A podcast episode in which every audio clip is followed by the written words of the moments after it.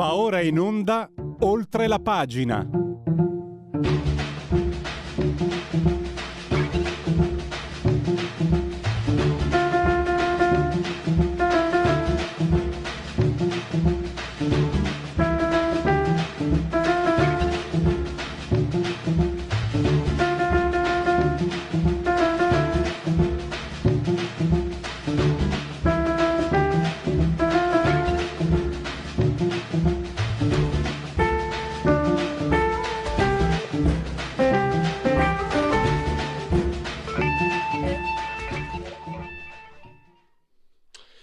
Continuiamo a parlare eh, qui dai microfoni di oltre la pagina di Radio Libertà, continuiamo l'analisi del dopo voto, eh, che tipo di vittoria è stata, una vittoria netta, ma non trionfale, lo dicono i numeri, eh, il 26% di Fratelli d'Italia, pensate, è inferiore con il, il 60, poco più del 60% dei, eh, eletto, dei aventi diritto al voto presenti è decisamente un numero inferiore al 33% dei 5 Stelle del 2018 e anche al 25% di Bersani nel 2013 che fu visto universalmente come una grande sconfitta e addirittura fu visto come esito disastroso il 33% di Veltroni nel 2008. E il nostro primo ospite adesso eh, lo introduciamo, dà una lettura eh, chiara eh, di questi numeri. Eh, diciamo adelante come Juizio, eh, a me dispiace sempre citare Manzoni, Promessi Sposi, che detesto, però ormai è nella, nella parlata comune. Eh, è quello che hanno indicato gli elettori a, a Giorgia Meloni. Ti votiamo, ma tieni giù quella manina. allora, se posso, essere, posso, provare a fare lo spiritoso.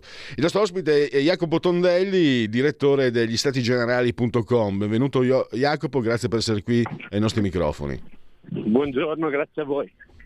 Allora, eh, io ho introdotto così, mi sembra che sia questo il senso della tua analisi, cioè le persone vogliono cambiare ma non vogliono eh, eccessi, non vogliono strappi, gli elettori. Ma eh, io do questa interpretazione del risultato complessivo poi, no? Sì. Del voto, nel senso che effettivamente diciamo, hanno dato un'indicazione chiara di maggioranza al centro-destra come coalizione e di maggioranza relativa eh, a Fratelli d'Italia come partito. Questa cosa chiaramente eh, è significativa se consideriamo in particolare da dove viene Fratelli d'Italia, no? eh, era un piccolo partito ai margini della scena politica, non dico dieci, ma anche solo cinque anni fa. Quindi questo 26% pesa tanto, però se lo mettiamo in prospettiva diciamo storica, se lo confrontiamo anche col resto dello scenario, no? perché è vero che il PD col suo 19 è indubbiamente uno sconfitto. Però ha preso il 19, che più o meno è quello che prese cinque anni fa il PD di Renzi, anzi due decimali in più, voti assoluti, in termini assoluti meno, perché è calata molto l'affluenza, ma questo vale per tutti. E lo stesso risultato del Movimento 5 Stelle, che è il 15 a livello nazionale, ma sappiamo bene che in alcune regioni del Mezzogiorno è ben sopra il 30, se li mettiamo tutti insieme e pesiamo come se fosse quella di un uomo solo, di una persona sola, la volontà degli elettori, dobbiamo riconoscere che c'è un mandato al centrodestra, in particolare a Giorgia Meloni, ma dato con prudenza, con un certo tasso, mi passi, sono sicuro che non dispiacerà ai nostri ascoltatori la metafora, è un voto abbastanza democristiano questo. Ecco, è proprio questo. Tu avevi fatto anche eh, un articolo, diciamo, pre-voto, no? con eh, gli otto punti di riferimento. E collego, ci conosciamo da anni. Allora, Jacopo Tondelli, tra le tante qualità, anche quello di usare le parole, mm, diciamo, con un grande equilibrio. E allora, quando leggo che Jacopo Tondelli scrive la soprannaturale sopravvivenza di Berlusconi, mi dice tanto, mi dice tanto. Perché, sì. perché soprannaturale è, è, è, davvero anche il termine, non è un termine esagerato se pensiamo a Berlusconi dal 94 a oggi, insomma, anzi. Ma anche qui è chiaro no, che se noi confrontiamo Berlusconi, non dico col Berlusconi del 2008, quello dei trionfi, però anche solo col Berlusconi di cinque anni fa che prese i 14 e spiccioli, possiamo dire che è un partito in grande calo. È vero, ma è altrettanto vero che tutti noi, a cominciare da me, scommettevamo qualche mese fa su una sua, diciamo così, definitiva e irreversibile scomparsa dalla scena politica. Prendiamo a riferimento, diciamo, la candidatura mai davvero nata, ma sicuramente naufragata a Presidente della Repubblica. Quello avrebbe potuto e ragionevolmente dovuto essere l'atto finale di una carriera la cui gloria non ha bisogno di essere specificata o raccontata, ma che sicuramente declinava. Ora, questo 8%, che comunque lo mette al centro, mette la sua truppa di parlamentari al centro della scena e al centro degli equilibri, come lui rivendica oggi in un'intervista sul Corriere della Sera, peraltro.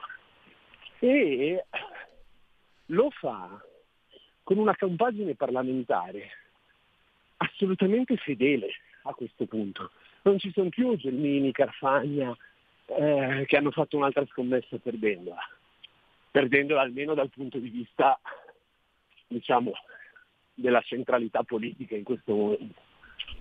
Ora, in questo senso davvero la sua sopravvivenza è davvero soprannaturale ed è anche frutto della capacità di cogliere l'attimo che ha mostrato al momento della crisi eh, di luglio, nel senso che quando i 5 Stelle aprono la finestra della crisi e delle elezioni anticipate, lui e i suoi capiscono che è un'occasione imperdibile per andare a votare in tempi rapidi, scommettendo su una tenuta sostanziale mm-hmm. sua non ancora del tutto erosa da Fratelli d'Italia, mm. perché di una cosa dobbiamo essere abbastanza sicuri, il drastico comunque calo di Forza Italia non è principalmente a vantaggio del terzo polo,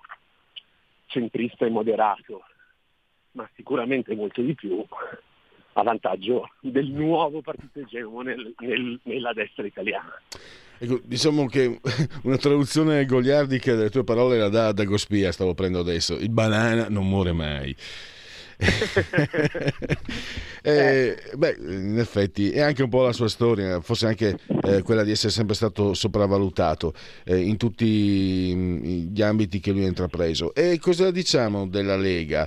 Perché cioè il fatto che per esempio Salvini dica beh comunque sì, sì ho perso percentuali però ho 100, ho 100 parlamentari quasi quanto più o meno il PD e, e, soprattutto non lo dice magari a voce alta lo diciamo noi qui in casa nostra in casa mia, questa Radio Libertà la Lega è comunque forza di governo ecco è, certo. è, ovviamente non, eh, neanche Salvini intende dirlo come consolazione però se uno mi dice la Lega ha perso sì d'accordo però se facciamo il quadro compless, complessivo complessivo, eh, come stanno le cose? Ecco, voglio proprio un punto, perché io sono di parte, quindi voglio, voglio, voglio no, sentire no, proprio.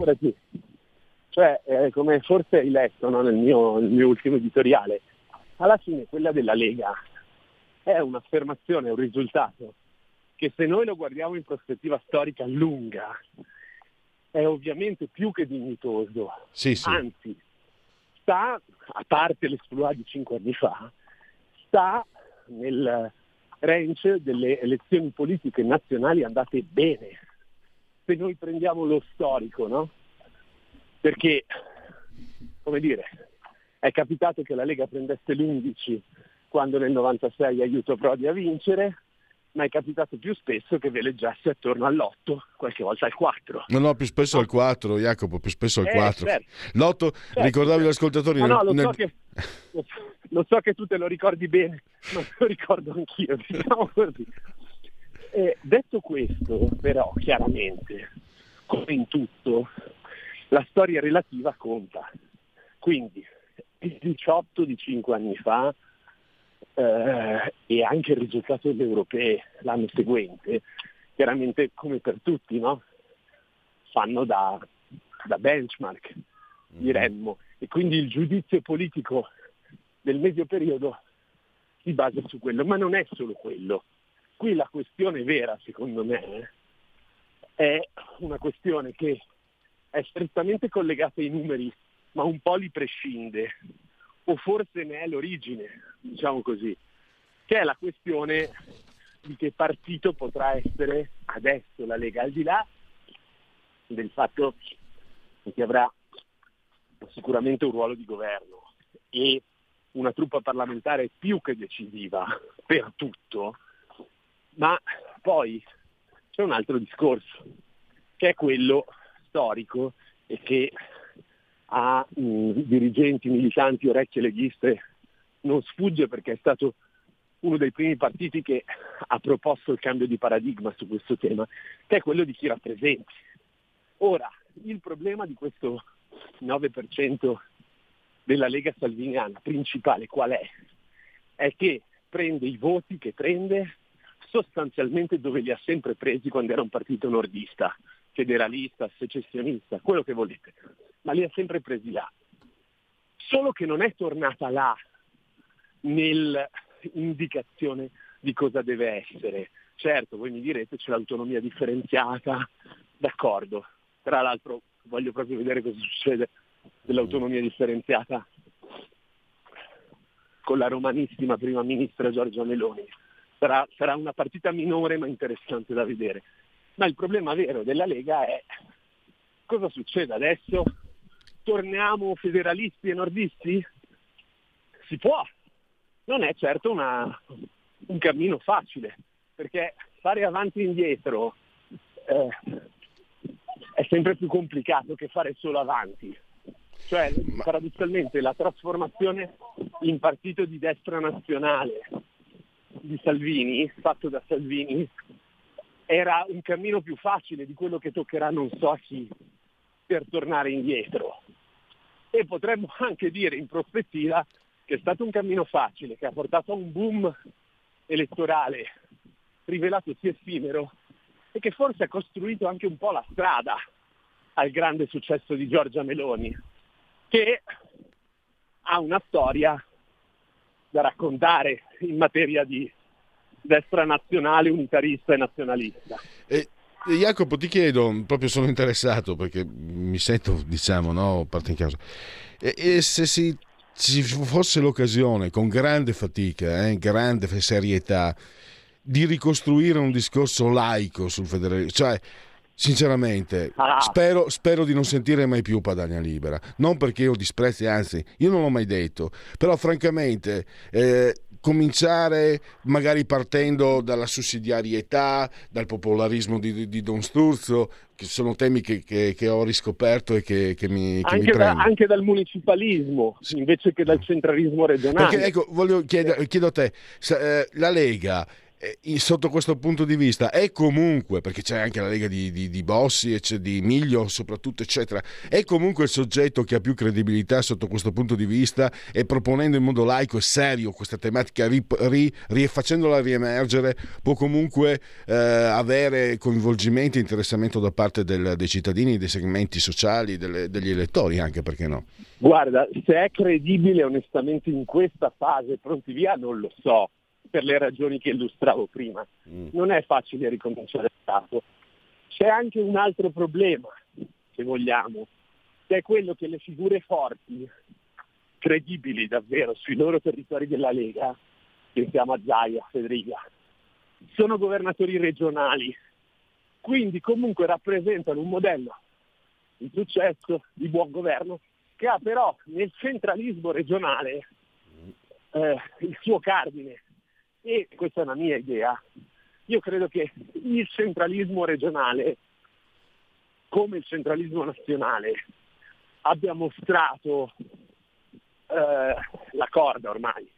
Ecco, che per ripensare davvero eh, un'articolazione diversa del rapporto tra enti locali e Stato centrale, tra territori, comunità e, sta, e Stato centrale, la regione non sia l'articolazione ottimale, diciamo così. L'altro giorno mi ha colpito Salvini che diceva reintroduciamo le province, perché, come dire, al di là del fatto che evidentemente non era una grande idea a tre giorni dal voto, ma ormai non si sapeva più nessuno cosa dire, perché vuol dire che qualcuno gli ha detto che è lì, è a livello dei macro territori però di prossimità che si gioca il futuro del federalismo. Chi sarà in grado di prendere in mano questa bandiera? Eh, questo è tutto da vedere, anche perché quando i compagni di governo della Lega dicono, penso ieri a Lollobrigida, di Fratelli d'Italia, la Costituzione è bella ma un po' vecchia, l'innovazione a cui pensano non va naturalmente in questa direzione. Quindi, quindi a maggior ragione c'è uno spazio per ricostituire un discorso serio di prospettiva su questa cosa. Chi potrà farlo però non lo so, lo, lo vedremo. Le province mi hai fatto ricordare che quando ero giovane, quando nelle, nelle sezioni io eh, per un periodo eh, professavo il, non il ritorno, l'avvento delle contee perché secondo me rileggere la, la suddivisione provinciale poteva essere una, un, un, valido uh, punto di riferimento per, per, avere il giusto legame con i territori.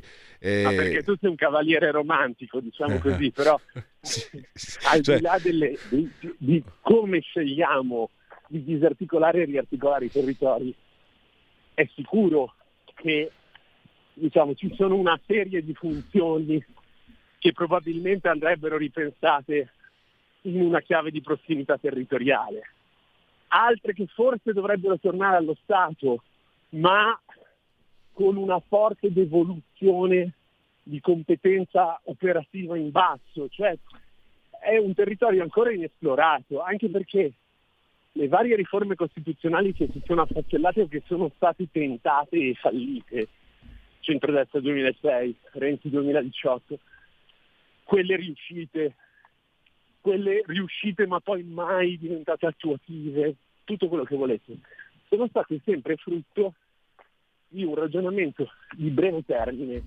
a sanare promesse elettorali e umori più o meno brevemente coltivati da parte dei partiti. Ma non è così che si cambia la storia di un paese. Ci vuole tempo, ci vuole pazienza. Questo è un altro macro tema che riguarda le riforme di natura federalista o centralista, qualunque sia la natura, e tante altre cose. Serve pazienza. Mi ha colpito la percezione che Giorgia Meloni mi sembra che sappia che ci vuole pazienza e che non sarà una passeggiata. Continua a dirlo. Non che ci voglia un genio a capire che non sarà una passeggiata di questi tempi, però il fatto di dirlo e di aver mandato anche dei messaggi di comunicazione politica che vanno in questa direzione mi fa guardare con particolare interesse insomma i prossimi mesi. Sì, e, purtroppo siamo in chiusura. Una postilla mia. il fatto è, la difficoltà è che questi tempi non permet- sembrano non permettere eh, tempo e pazienza. Lì è forse la grande sfida, eh, la, la sfida più difficile. Credo, Jacopo. Pronto? Sì, pronto, pronto, pronto. Sì, sì, no, siamo in chiusura, dicevo, la difficoltà è che i tempi non permettono, eh, sembrano non permettere, bisogna veramente trovare gli spazi per avere tempo e pazienza. Credo sia la maggiore difficoltà però, forse. Però questa è una legislatura che la cui maggioranza, se ha volontà, non ha niente, non, cioè non le manca niente per non pensare di avere davanti anni, magari anche tutti e cinque Chiaro che se iniziano fibrillazioni, protagonismi, paure di scomparire da parte di questo o di quella è un altro discorso, ma altrimenti diciamo lo spazio ci sarebbe. Faccio un esempio, come c'era nel 2008, proprio la, la legislatura della, del federalismo. Okay? Era una maggioranza ampia, Berlusconi era leader incontrastato, finì come finì per tante ragioni. Vediamo questa. Non è un destino di stipare tutto, ecco. Beh, diciamo così.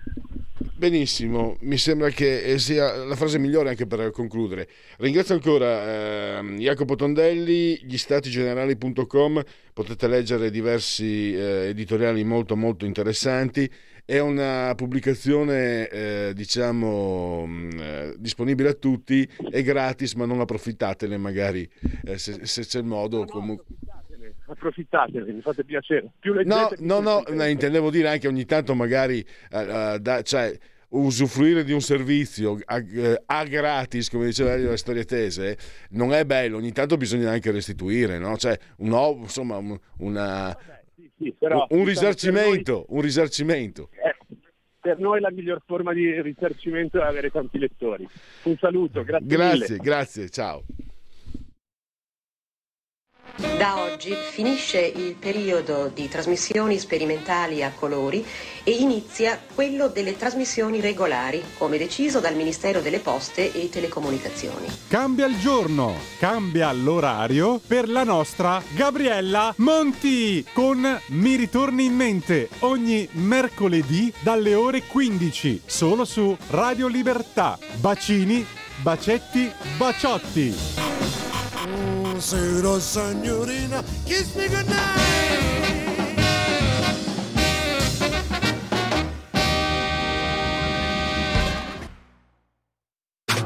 Stai ascoltando Radio Libertà. La tua voce libera, senza filtri né censura. La tua radio.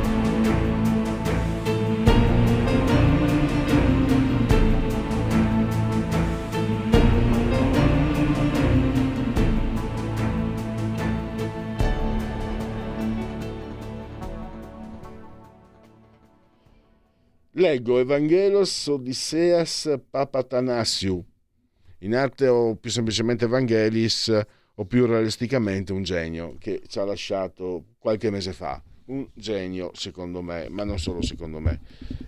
Se fosse solo secondo me eh, sarebbe opinione personale, non varrebbe molto, ma per fortuna eh, i geni poi eh, hanno queste caratteristiche, vengono universalmente riconosciuti. E eh, bisogna anche eh, imparare cari miei eh, cittadini ascoltatori, a rispettare anche chi eh, non vota, perché soprattutto diciamo tra noi militanti, il verbo vota, vota, vota ci porta a tracimare a essere eh, magari certe volte aggressivi. Perdendo di vista un principio che adesso il dottor Ocone ci spiega benissimo, che il voto, il voto eh, non è un obbligo, ma è una libertà. E quindi, essendo poi eh, c'è uno studioso, eh, Isaia, non so se la pronuncia corretta, che spiega il, la libertà negativa. Quindi la libertà di non solo, ehm, no, la libertà da, non solo la libertà di. E quindi bisogna capire che chi eh, non va a votare esercita il suo diritto di libertà e quindi non c'è motivo per cui debba essere aggredito come certe volte. Ricordiamolo comunque che fino al 1993 era un reato non giuridico, ma era reato che veniva punito con uh, un, un, un, richiamo cioè, sul certificato di buona condotta la scritta non ha votato, poi veniva pubblicato l'elenco di chi non votava sull'albo comunale per un mese e poi doveva anche andare a spiegare al sindaco perché non aveva votato. Secondo me siamo veramente nella follia, illiberale completamente, ma nel 93 è stato tolto questo principio. E segnalo anche, sempre di Corrado Cone, oggi un bel articolo sulle pagine di Libero, eh, se gli studenti occupano contro la democrazia. Tutto sommato anche qui siamo da queste parti, dalle parti del principio di libertà. Mi taccio e do il benvenuto e grazie anche buongiorno, per la sua presenza. Buongiorno, buongiorno. Benvenuto allora a Corrado Occone.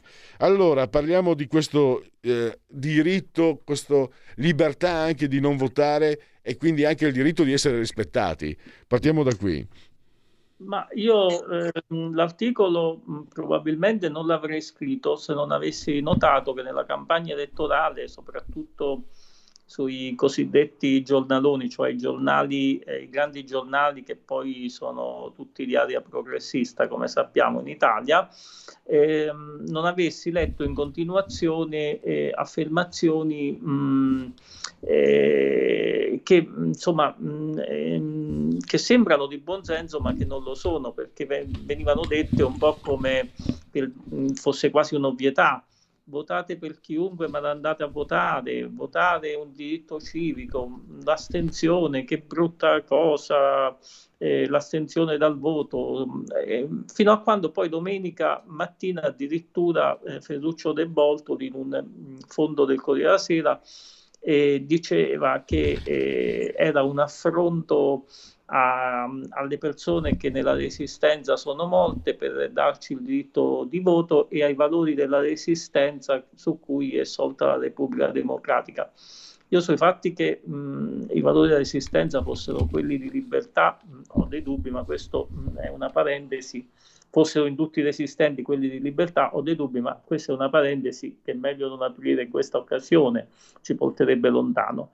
E fatto sta che, ehm, eh, che, quindi in qualche modo le persone che non votavano, eh, che si astenevano, venivano un po' equiparati a persone immorali, diciamo, c'era una legittimazione, persone a cui eh, cap- come minimo non capivano i sacrifici che era stato fatto per conquistare questo voto e che, che poi un diritto a cui anelano anche in buona parte del mondo perché non l'hanno raggiunto, l'hanno raggiunto pienamente, d'altra parte erano degli oppure fino ad essere addirittura degli ingrati, lo sapevano ma non volevano, eh, comunque non se ne fregavano, diciamo così.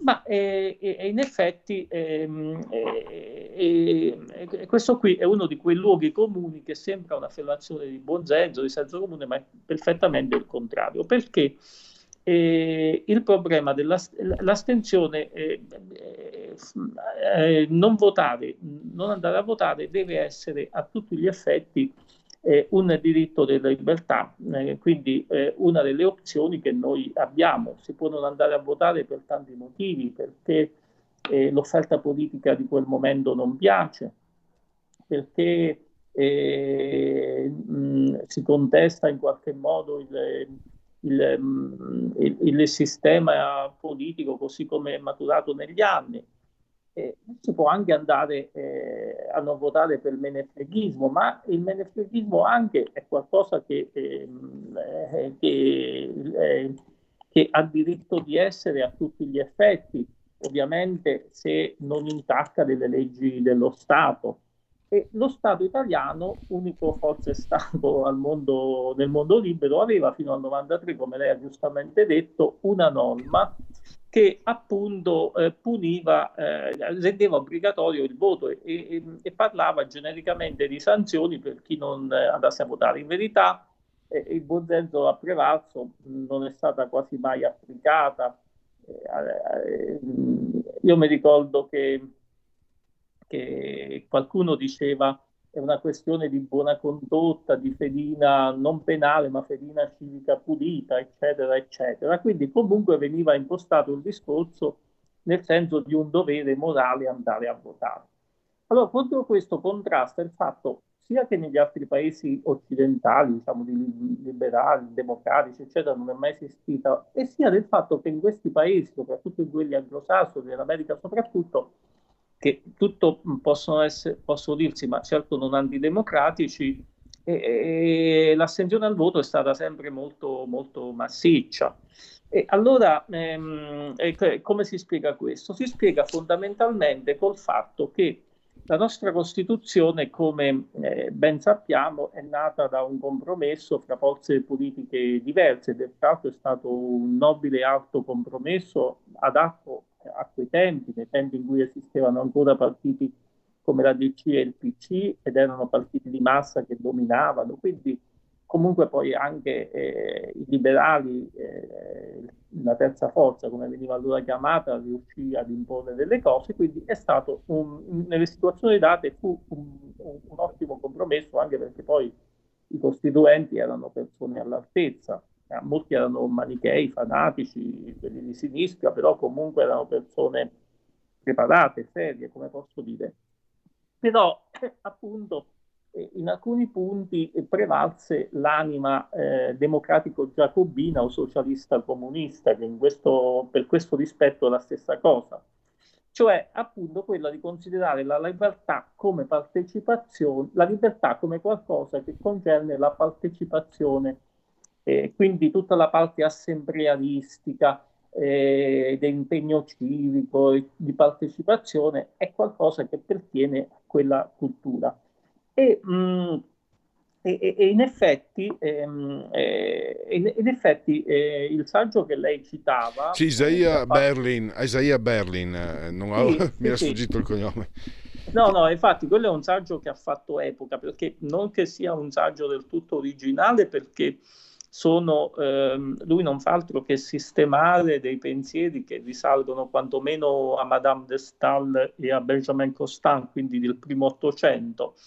Però, Ricordo che ne abbiamo parlato, eh, c'era un suo bel articolo, ne abbiamo parlato qualche sì, mese sì, fa. però lui sistematizza da filosofo comunque influenzato dalla tradizione analitica quale era, sistematizza un po' tutte queste e, e sostanzialmente mh, di, eh, parla di libertà negativa e libertà positiva. Dice che la libertà negativa è la libertà liberale, la libertà positiva è la libertà eh, del, ehm, democratico, dei democratici e dei repubblicani, non intesi come fautori della Repubblica nel senso eh, pure noi siamo repubblicani, ma nel senso proprio di dottrina politica, una dottrina politica che eh, che insomma si richiama all'antica Roma e che ha avuto come massimo esponente in età moderna Machiavelli, soprattutto discorsi sulla prima decada di Tito Livio. Però eh, diceva quindi, e, quindi e, ovviamente i comunisti, mentre la libertà negativa è la libertà dei liberali, come che dice lo, eh, nessuno deve,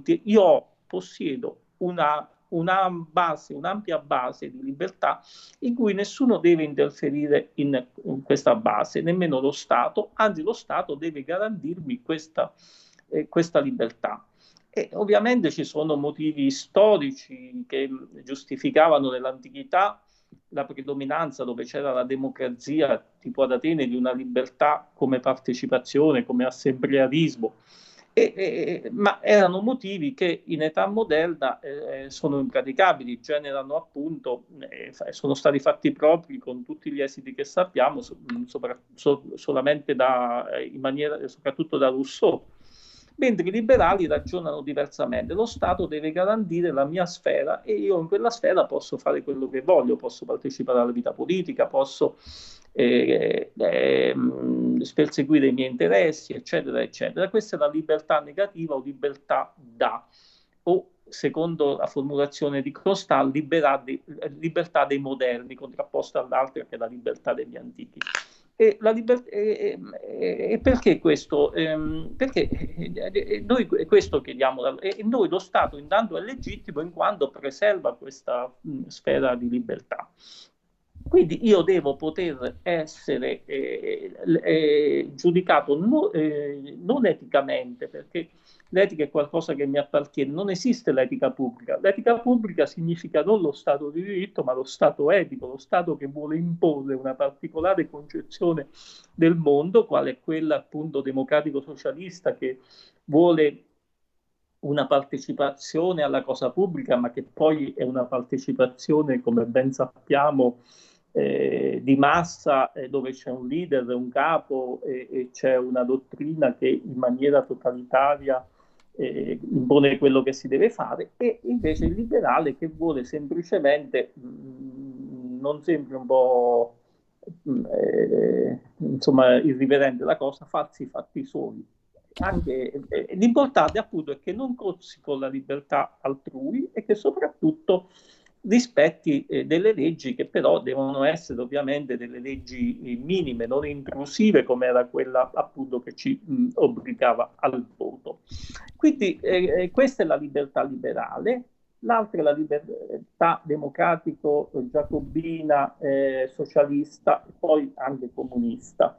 E Bernard scrisse questo saggio perché disse eh, noi facciamo confusione quando parliamo di libertà, allora era molto forte la presenza comunista perché eh, aveva mezzo mondo l'Unione Sovietica dalla sua parte, facciamo molta confusione e, e lui diceva eh, il liberale non può non preferire la libertà negativa a cui dà la priorità e, anche se alcune esigenze di partecipazione le tiene presenti eh, perché mh, insomma, lui era sostanzialmente un liberale che tendeva a sinistra perché eh, alcune cose sono giuste, pure quello che dicono gli altri, però sostanzialmente, almeno nella prima edizione, lui era chiaro, preciso, la libertà negativa, la libertà liberale viene prima di tutte le altre. E quindi questo è un caso um, da manuale, quello del voto.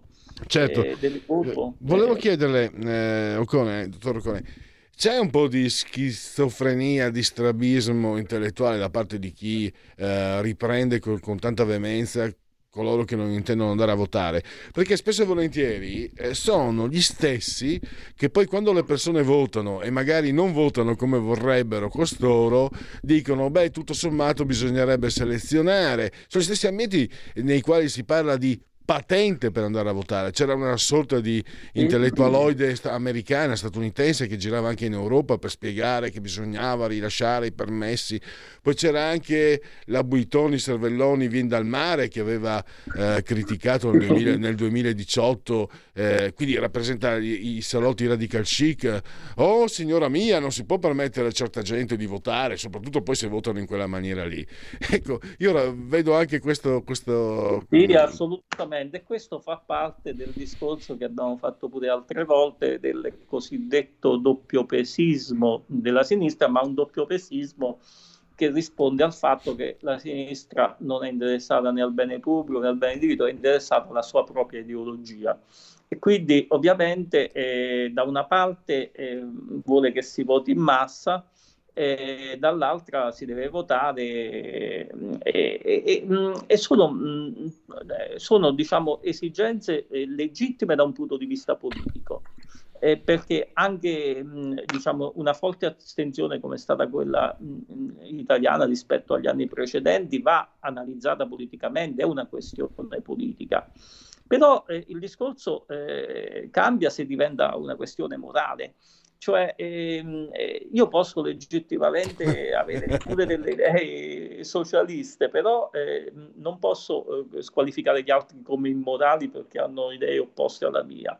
Ed è il solito giochetto della, della sinistra a cui ormai ci, eh, ci siamo abituati, eh, che persevera ancora nel mondo intellettuale per le ragioni che pure abbiamo detto in un'altra trasmissione, ma a cui viva Dio, eh, gli italiani molto più disicantati, molto più realisti, molto più, eh, diciamo, mh, mm, eh, insomma, gli italiani sono un po' sgamati, insomma, hanno capito il gioco e quindi eh, la sinistra non ha più quella presa che, che aveva un tempo, insomma, diciamoci la verità.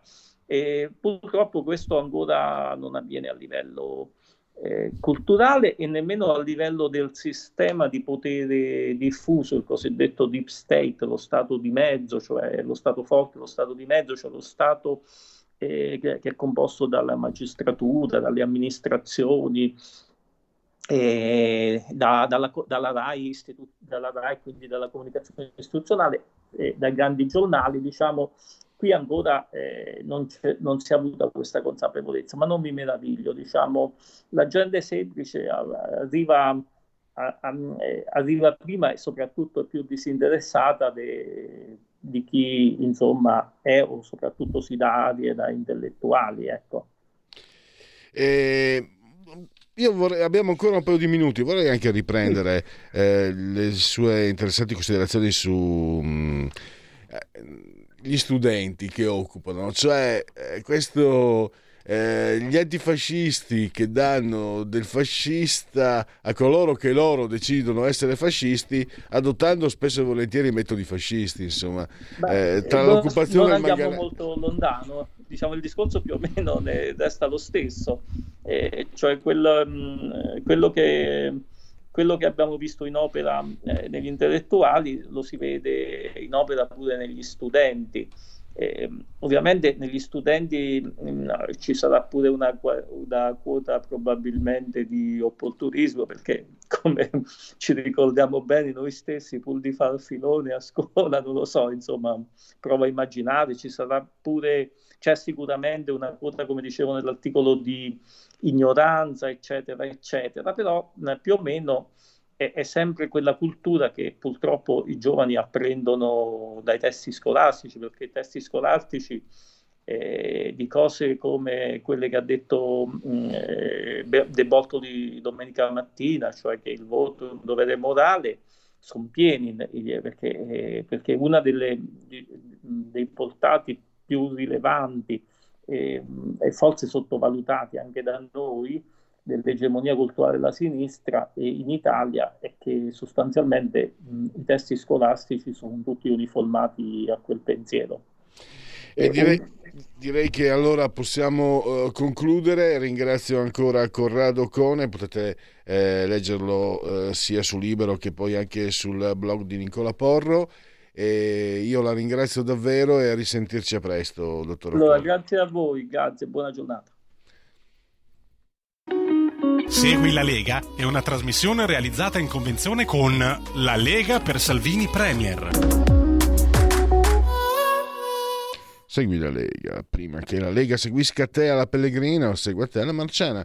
Sono sul sito legaonline.it eh, molte cose si possono fare, guardate qua, il 2 per 1000, il D43 sulla dichiarazione dei redditi, D di Domodossola, 4 voti in matematica, 3 il numero perfetto, iscriversi alla Lega molto molto semplice, molto facile, si possono versare, si versano 10 euro, lo si può fare anche tramite PayPal senza nemmeno avere la necessità che siate iscritti a PayPal il codice fiscale e gli altri dati richiesti e quindi vi verrà recapitata alla magione per via postale la tessera Lega Salvini eh, Premier.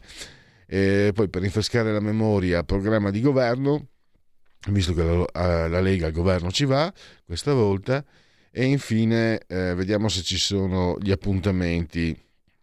No, ancora eh, non sono disponibili, eh, qui no, 21 settembre non è passato, quindi eh, non sono disponibili gli appuntamenti, quindi possiamo concludere eh, questa, eh, diciamo, questo appuntamento con Segui la Lega.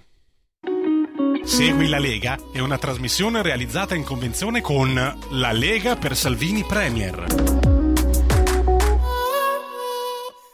Allora, qui vedo anche Senato, Camera, Sicilia, Senato 56 seggi al eh, centro-destra, 34 al centro-sinistra, 9 Italia Viva, 23 eh, 5 Stelle e poi eh, 0 a Italexit.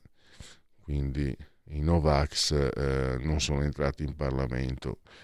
E andiamo a... Uh, facciamo così, togli la condivisione eh, Federico, ti stavo per chiamare Francesco, non è Francesco, e dovrei avere un paio di stat, no, uno solo.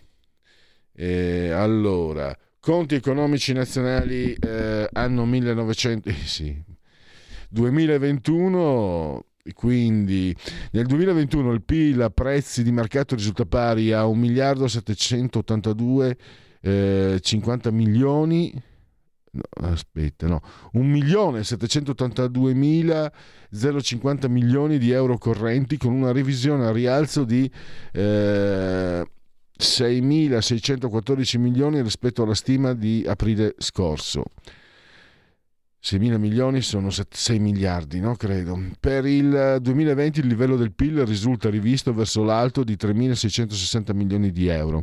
Nel 2021 il tasso di variazione del PIL in volume è pari a più 6,7 con una revisione al rialzo di 0,1 punti percentuali rispetto alla stima di aprile diciamo che per i conti eh, strettamente tecnici quindi le cose sono andate meno peggio di quel che sembrava per i numeri eh.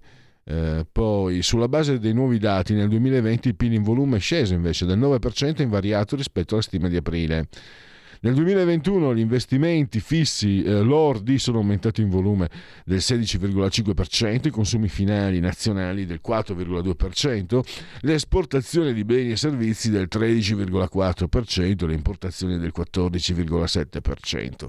Il valore aggiunto in volume è aumentato dell'11,5% nell'industria, in senso stretto del 21,6% nelle costruzioni e del 4,7% nel settore dei servizi, diminuito dell'1,3% in agricoltura, silvicoltura e pesca. Nel 2021 per l'insieme delle società non finanziarie la quota di profitto è pari al 41%, il tasso di investimento è pari al 23%, 23,1%. Il reddito disponibile delle famiglie consumatrici ha segnato nel 2021 un aumento del 3,7% in valori correnti e del 2,1% in termini di potere d'acquisto. Il contestuale aumento dei consumi privati, più 6,9%, ha generato una flessione della propensione al risparmio delle famiglie, passata al 13,1% rispetto al 15,6% del 2020.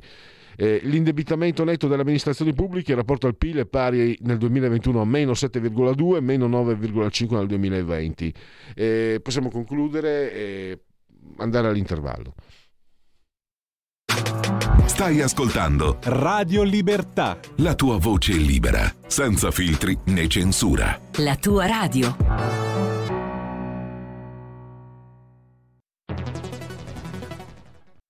C'è chi te la racconta sbagliata e chi te la racconta male. C'è chi te la racconta tagliata e chi te la racconta al contrario e chi non te la racconta affatto. QDS te la racconta giusta. Ogni giorno la tua terra, il suo presente, le sue attese, la sua volontà di rinascita. Leggi, abbonati, scegli il quotidiano di Sicilia. L'informazione giusta per crescere insieme.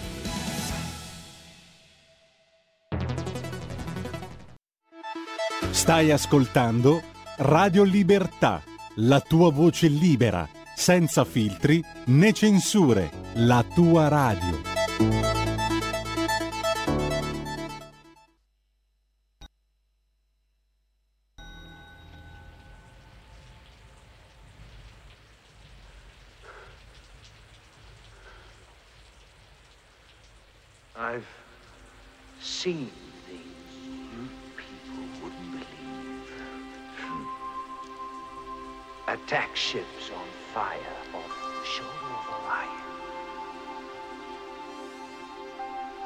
Watched sea beams glitter in the dark near the ten house gate.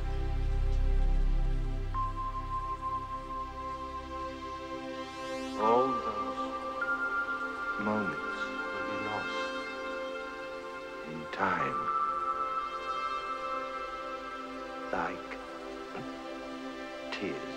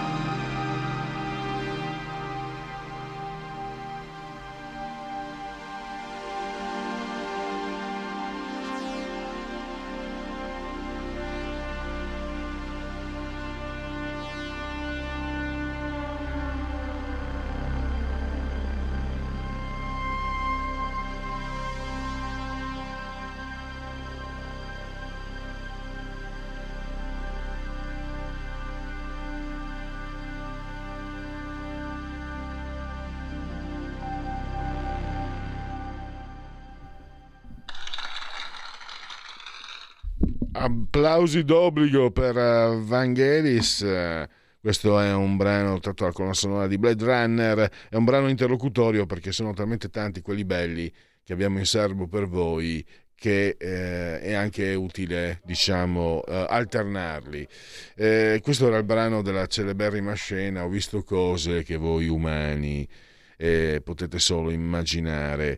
Convenevoli formulaici, per ricordarvi che siete in simultanea con Radio Libertà oltre la pagina insieme al dottor Federico Borseri saldamente assiso sulla tolla di comando in regia tecnica in simultanea con noi quando sono scoccate le 11.35 chi sia buona Radio Libertà campa oltre cent'anni meditate gente meditate. Entrambi siamo sospesi a 262 metri sopra il livello del mare con temperature che narrano di 24 gradi centigradi sopra lo zero la temperatura interna e 18,6 invece quella esterna.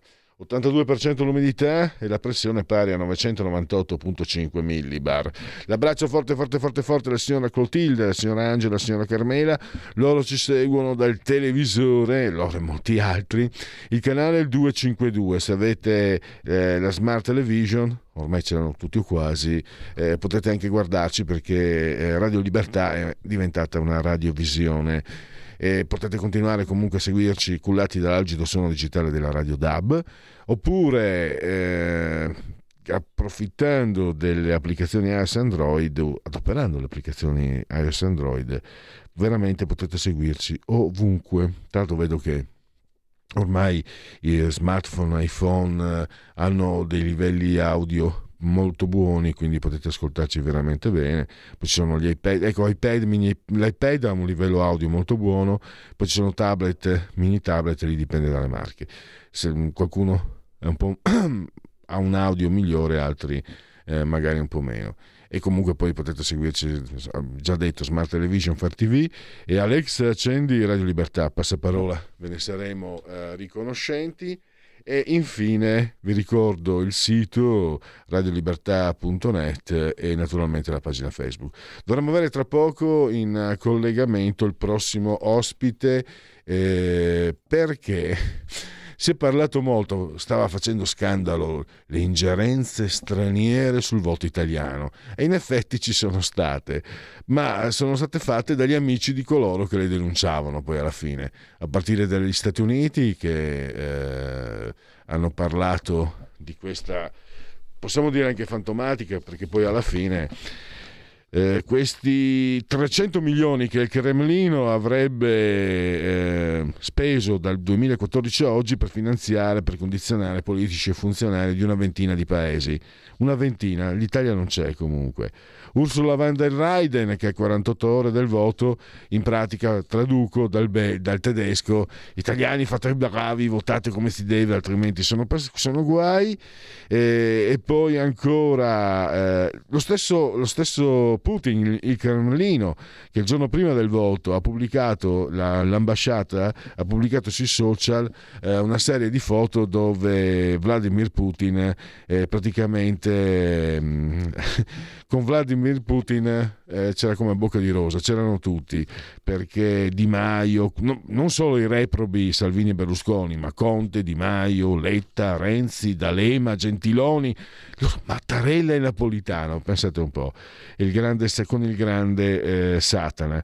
E poi ha pensato bene, non so a quale titolo sinceramente, quello non l'ho capito, di intervenire anche il nuovo primo ministro d'Oltralpe, Madame Elisabeth Borne, eh, Francia naturalmente, che ci ha tenuto a far sapere, eh, ripeto, non so a quale titolo abbia parlato, che la Francia vigilerà che in Italia vengano rispettati i diritti umani e all'aborto. In pratica gli italiani sono degli osservati speciali dopo il voto che hanno fatto. Sì, lo so. Eh, eh ogni tanto eh, perdo quelle, quel po' di sangue francese e mi dimentico. Ecco, il mio sangue francese mi dice: Scusa, eh, scusate, italiani, noi francesi siamo quelli della rivoluzione francese, cioè siamo quelli che sono andati contro il potere. No, ma erano giacobini. No, noi siamo quelli che abbiamo tagliato le teste dei potenti.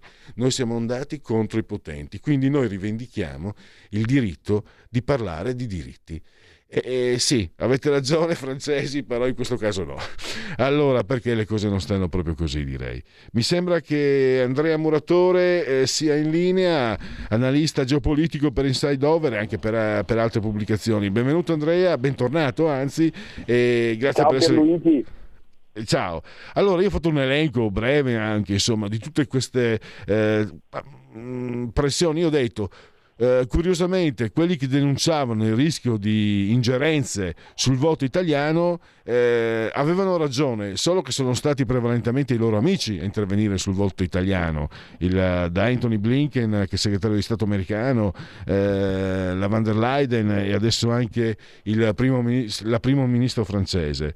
Allora, quanto peso hanno adesso seriamente, proprio eh, altrimenti se era per scherzare, sì, sei un conversatore stupendo, però se era per, per, per scherzare ti facevo una telefonata Andrea, tu invece sei un analista geopolitico, quindi seriamente quanto peso quanto peso possono avere? Non so se si possa valutare, ma sicuramente tu mi puoi aiutare a capire perché si sono pronunciati, perché questi personaggi di primissimo piano si sono esposti, che messaggio volevano dare, oppure chi c'è dietro, come dicevano gli avi latini, qui prodest. Allora, buongiorno innanzitutto a tutti, a chi ci ascolta. Eh, e partirei da una precisazione eh, sostanziale, ovvero c'è differenza tra, ad esempio, i mh, pronunciamenti ieri di Tony Blinken e Liz Truss che hanno dichiarato effettivamente essere pronti a lavorare con la futura maggioranza italiana tenendo ben presenti quali sono i paletti di riferimento che si aspetta al nuovo governo, fermo sostegno all'Ucraina, fermo sostegno all'Occidente, alla Nato, cosa comunque che va detta eh, nei toni non è molto diversa da altri proclami fatti la nascita di nuovi governi. Ecco, va sottolineato che eh, è una precisazione diciamo anticipata perché comunque in Italia come ben sappiamo un governo non c'è finché non c'è una nomina effettiva, ecco, quindi è una precisazione importante su quello che si aspettano dal nuovo governo eh, americani e britannici. Eh, la stessa cosa ehm, a suo avviso terrei un attimo anche considerato il fatto delle dichiarazioni, del modo in cui sono uscite, delle parole della von der Leyen, ovvero state parole infelici, indubbiamente anche Matteo Renzi l'ha sottolineato ieri in intervista alla CNN, va detto che la, la domanda vol- che è stata posta alla von era volutamente un tranello, ovvero era una domanda, qualora l'Italia avesse una volta alla Ungheria e alla Polonia, siete pronti a intervenire? La von der Leyen, che per usare un eufemismo non è Angela Merkel, eh, Margaret Thatcher o, o Indira Gandhi o Golda Meir, ecco, come statura di donna politica, ovviamente ha, ha detto la frase che l'ha inchiodata. Sono un po' più pesanti, secondo me, le ingerenze post voto di figure come la Born o il ministro degli esteri eh, spagnolo. Ecco, le dichiarazioni della Born sono eh, decisamente fuori luogo, vanno anche, secondo me, a creare un problema a Macron, secondo me, che Macron comunque ha bisogno dell'Italia in questo contesto eh, post-voto.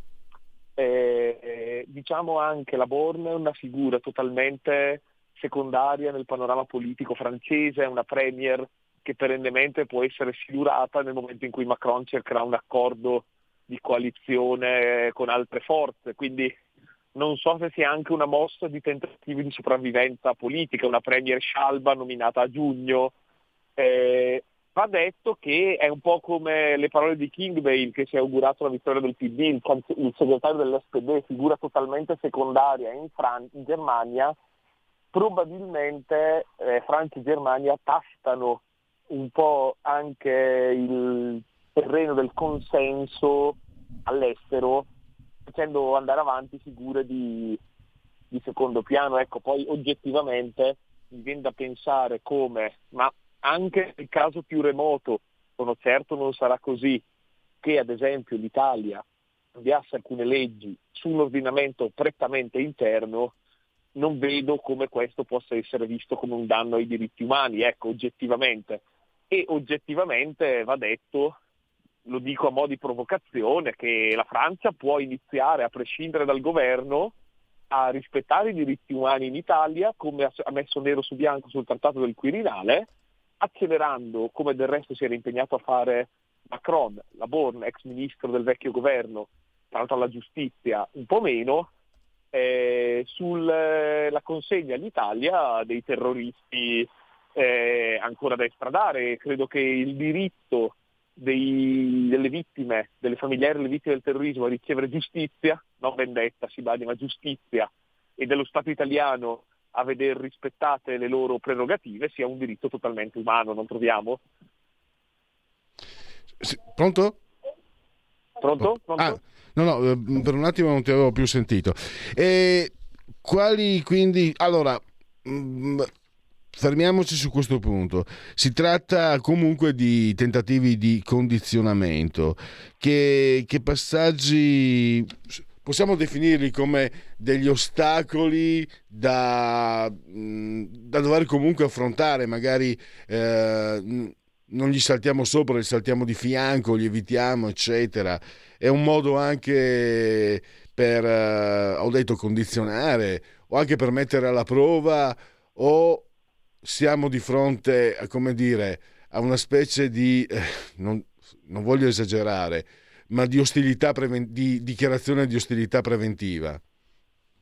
Allora, il mio ragionamento, ma che è quello confermato anche dalle dinamiche su cui si è strutturata l'era Draghi, non è tanto di ostilità o di preven- prevenzione a priori, ecco, per quanto magari alcune figure di secondo piano possano anche mostrare, parlare diciamo più a ruota libera. Il punto di fondo è politico, se non addirittura geopolitico.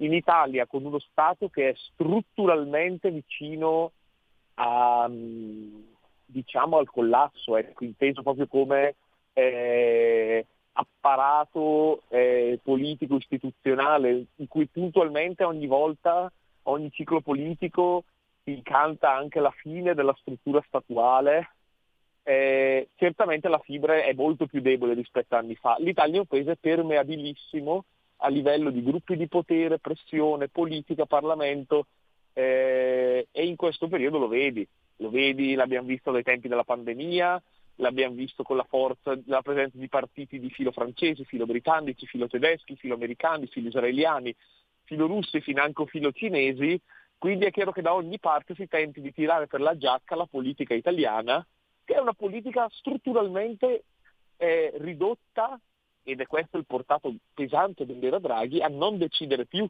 È una politica che eh, è andata anche oltre quelli che sono i vincoli esterni che hanno ogni, ognuna delle potenze, anche in un contesto anche di sovranità su alcuni temi condivisa.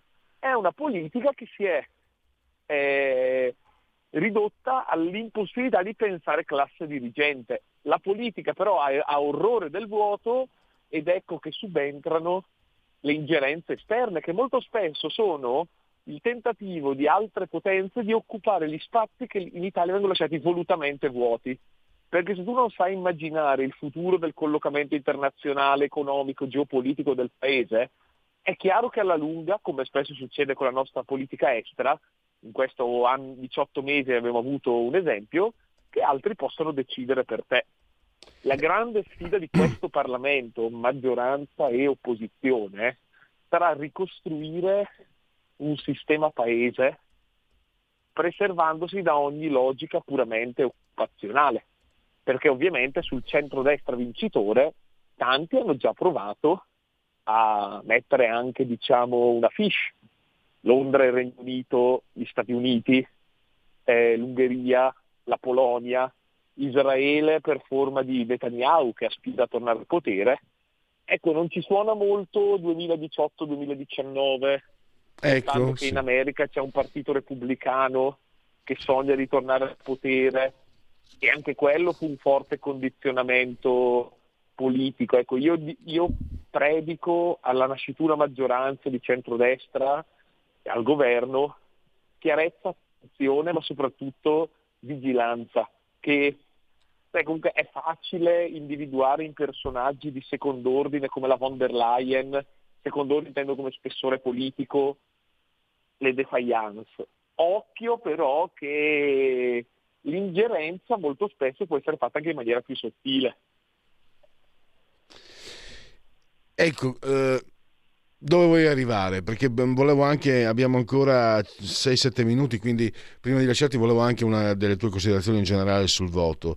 Eh, più sottili eh, in che, in che modo? Fa, fai riferimento a qualcosa che può essere in questo momento individuabile specificatamente o è in, diciamo in divenire quello, che, quello a cui tu alludi? mi sembra di capire che dal governo Conte 1, con una pausa nel Conte 2, ma con Draghi, soprattutto lato americano, sia le amministrazioni Trump e Biden abbiano individuato nell'Italia un pivot per eh, portare la strategia italiana sempre più in campo filoatlantico e con essa quella europea. Da qui vediamo ad esempio che le strumentalizzazioni anche di certe posizioni possono favorire eh, una certa ambiguità anche su tanti temi, pensiamo ad esempio all'economia, all'energia, al posizionamento sulla guerra in Ucraina. Io dico occhi aperti perché anche ad esempio il veto, io leggo anche tre, la notizia sui 300 milioni, che con l'Italia non c'entrano nulla, però come un veto formale americano a Salvini. Eh, è mm. a parlare a nuora perché suocera in tenda. Ecco, diciamo che noi, dico una cosa che molto spesso in certi ambienti potrà sembrare anche scomoda. Facile identificarne l'Unione Europea, che è una, un'entità a spesso a capacità decisionale quasi nulla, eh, corrispondente alla capacità retoriche, le ingerenze. È facile individuarne in essa comunque anche per le sue criticità un problema. Non dimentichiamoci che questo non vuol dire appestirsi su altri tipi di agende terze perché mi verrebbe da capire, ad esempio, se la nostra strategia in quest'ottica possa coincidere semplicemente per la comune presenza di un valore conservatore al governo con la Polonia, di cui non si può certamente dire tutto il male che dicono certi mondi, ma è la nazione più guerrafondaia e ferocemente appiattita sulle posizioni americane d'Europa, nonostante i governi abbiano delle posizioni alle antipodi su aborto o temi simili, o se ad esempio sull'immigrazione la nostra posizione di paese mediterraneo debba essere la stessa di un'Ungheria che è una nazione a reddito più basso eh, in cui i migranti non vogliono andare lontana dal Mediterraneo e quindi non avrà mai problemi di sbarchi. Invitiamo anche a evitare fascinazioni di questo tipo perché poi si rischia la strumentalizzazione da parte di agende terze. Entriamo in una fase critica per l'Europa, molto problematica, in cui serve pensare con la propria testa.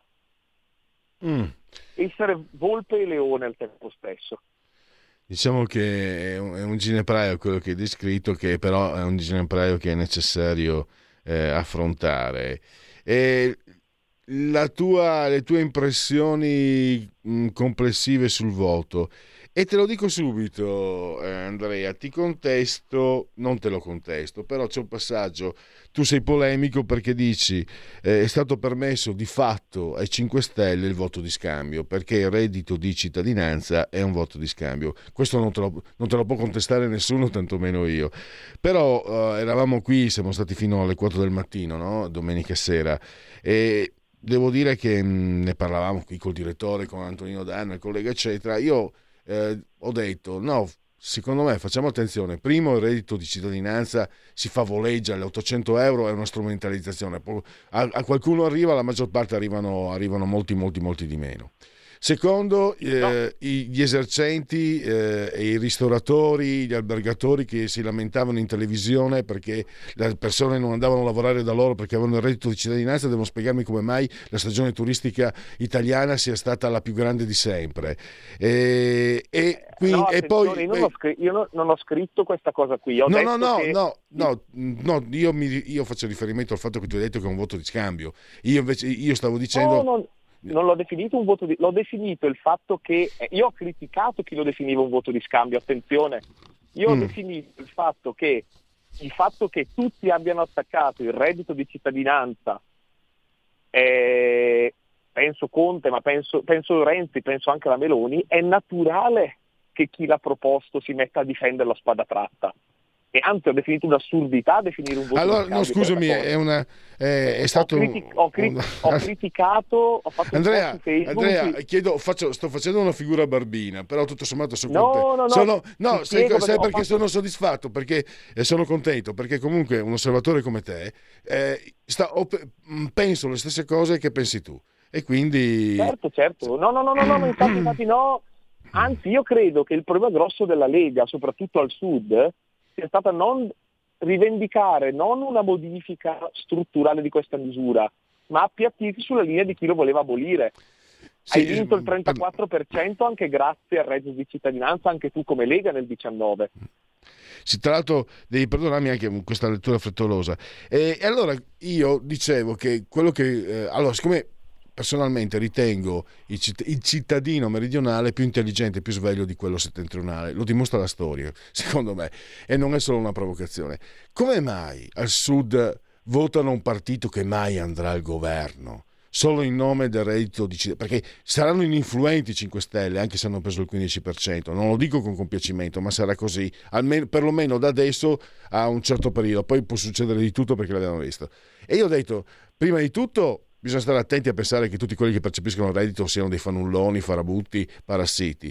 A me sembra di aver sentito un grido di dolore, di paura, di paura perché la fame sta arrivando al di là dei servizi giornalistici. Mi sembra che questo voto ai 5 Stelle significhi che la paura, lo spavento di veramente di finire male, adesso si percepisce, è palpabile, è reale. E chiedo a te questo come può entrare negli accadimenti complessivi eh, dell'Italia della politica italiana? Mm, sicuramente influisce perché poi io non vorrei mai che, innanzitutto vorrei che fosse risolto il, questo problema di spavento, ci fosse la possibilità per queste persone di star meglio, eh, ma io ho paura che forse c'è anche la possibilità che cominci a salire queste, queste situazioni. Al nord, bene o male, per situazioni geopolitiche, geoeconomiche, eh, non, ci sono delle, delle, delle situazioni difficili, ma genera- generalmente poi tu sei in un, in un territorio no, bresciano eh, che, che dove si lavora, si produce, c'è movimento di soldi e quindi per fortuna non, non, non c'è lo spavento, però non vorrei che cominciasse a salire sempre di più perché allora dopo può succedere di tutto. È vero, è vero, sfondi una porta aperta su cui sto riflettendo, cioè sul fatto che questo è il primo governo che nascerà dal 2000 anzi ma che anche prima diciamo, diciamo anche dagli anni della storia repubblicana, il primo governo che rischia di avere compatto il Sud all'opposizione se certe agende vengono portate avanti. Quindi il voto del Sud, lo dico proprio onestamente, è stato un voto anche, come di più, di dolore e anzi, no, io poi chiarifico, forse mi ero espresso male nel pezzo che avevo fatto, io dico che è provocatorio definire eh, il reddito di cittadinanza un voto di scambio, se no mettiamo un esempio, se adesso si, difa- si, fa la flat tax e tra cinque anni la si rivendica in campagna elettorale, nessuno di- direbbe mai eh, che il centro-destra sta facendo voto di scambio se promette di difendere la flat tax. Ecco, fare questa cosa qua limitatamente a una, a una misura di welfare, per quanto anche minima, riduttiva, migliorabile, rischia di creare dei problemi politici enormi. Certo. E anzi la minaccia grande di questi anni è avere più ancora, perché questo non è mai successo negli anni in cui la Lega era al governo come partner di Berlusconi, non è successa nel 18, anzi rischiamo di avere un governo in cui hai a capo un partito che si definisce nazionale, anzi su certi punti di vista ancora nazional conservatore, che può avere come prima fonte elettorale della protesta il Sud all'opposizione. La grande sfida della Meloni e di tutti coloro che governeranno con lei sarà quello di evitare che ciò accada. Questo è, inter- è davvero interessante, credo che, si, che, che, tu abbia colto nel segno. E Andrea, non lo dico solo per ospitalità, lo dico perché purtroppo è così, tu ti sei espresso bene, sono io che probabilmente ho eh, imboccato il viale del tramonto come Gloria Swanson, no, o, va, oppure, o meglio ancora, ho imboccato la strada di quello che dalle mie parti in friulano si definisce il vecio in siminit o vecio in semenio in dialetto veneto. È, è così, è, è, sono leggi naturali della vita. Spero, spero, comunque di non andare troppo veloce per questa strada. E, invece quello di cui sono certo è che ci sentiremo di nuovo presto. Hai messo sul, sul tavolo veramente una uh, un'impressione, una, una prospettiva uh, che, può, che, può, essere davvero significativa e interessante. Grazie anche per questo, grazie per il tuo tempo, per la tua chiarezza, grazie Andrea Muratore, a risentirci presto. Perfetto, perfetto, a presto, un abbraccio. Allora, genetriaci, ricorrenze, commemorazioni del sesto di vendemmiaio, mese del calendario repubblicano per tutti, è un martedì, martis 27 settembre, anno domini 2022, 2022, che dir si voglia. Eh, un minuto in meno, Arthur Penn, regista tre nomination, Carlo Alberto Dalla Chiesa, e poi Alberto Ronche, Gheddafi, Claudio Centile, Steve Archibald, 19 marzo 1986, gli Juventini lo sanno. Persia Monir, non posso spiegare come. No? Irving Wells, eh, regista di Trainspotting, eh, eh, anzi lo scrittore di cui è stato tratto poi il film eh, mm, Trainspotting, che, che, era anche la sigla del, di questa rubrica. Eh, la scorreggina, così lo definì eh, Beppe Grillo nel 1987, Giovanotti il turbo liberista, masturbo liberista Nicola Porro, eh, Gwyneth Paltrow, Sliding Doors, Air Pubone, Muove Faccio Air Cucchiaio e sta cercando i Rolex, buona fortuna, Francesco Totti e Virginia Raffaele, Raffaele eh, non, non, certo, non certo Loretta Goggi come qualcuno ha definito, ma decisamente brava, ma le stavano struccando la carriera perché faceva l'imitazione di Miarela Namboschi, la faceva benissimo, e però eh, si sa con quelli lì non si può scherzare.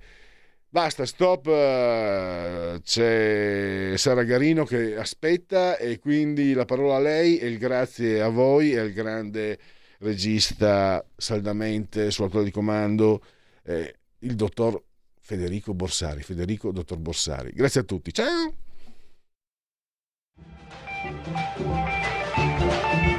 Avete ascoltato oltre la pagina.